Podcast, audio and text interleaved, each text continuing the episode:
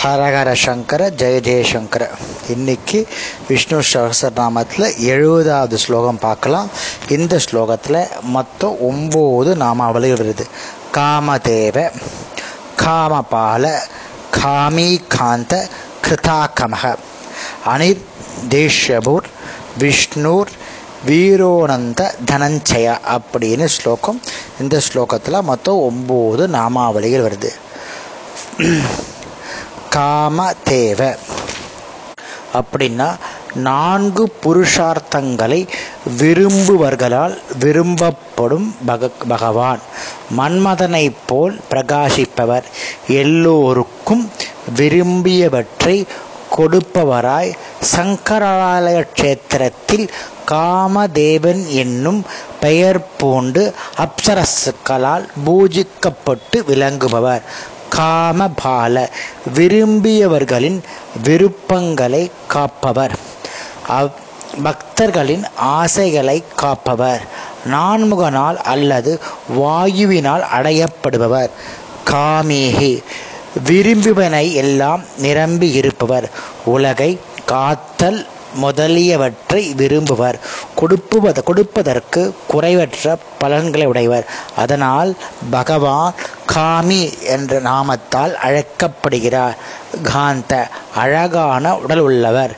மனதை கவரும் அழகு உடையவர். யாவராலும் விரும்பத்தக்கவர். அதனாலேயே அப்சரசுக்களால் அர்ச்சிக்கப்படுபவர். அதனால் பகவான் காந்த என்ற நாமத்தால் அழைக்கப்படுகிறார்.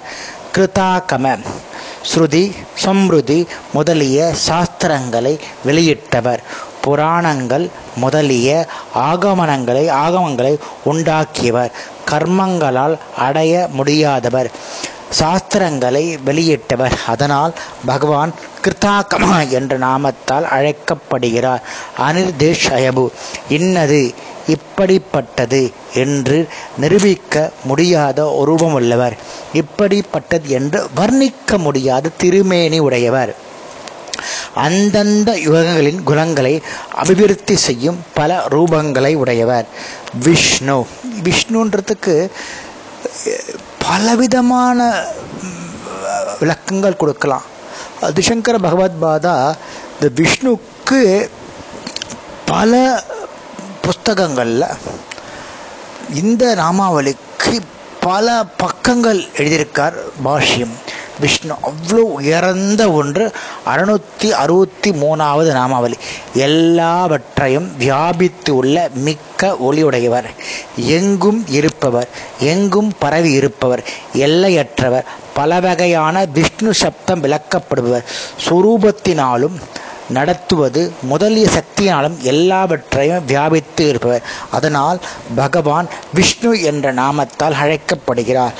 வீரகம் தேச காலம் தேசம் காலம் வஸ்து இவற்றால் அளவுபடாதவர். குணங்களுக்கு எல்லை இல்லாதவர். அழிவில்லாதவர் அழிவற்றவர். அதனால் பகவான் அனந்தக என்ற திருநாமத்தால் அழைக்கப்படுகிறார். தனஞ்செய்ய திக் விஜயம் செய்து பெரும் செல்வத்தை வென்ற அர்ஜுனனாக இருப்பவர் செல்வத்தை வென்றவர். அதனால் பகவான் தனஞ்சயா என்ற நாமத்தால் அழைக்கப்படுகிறார்.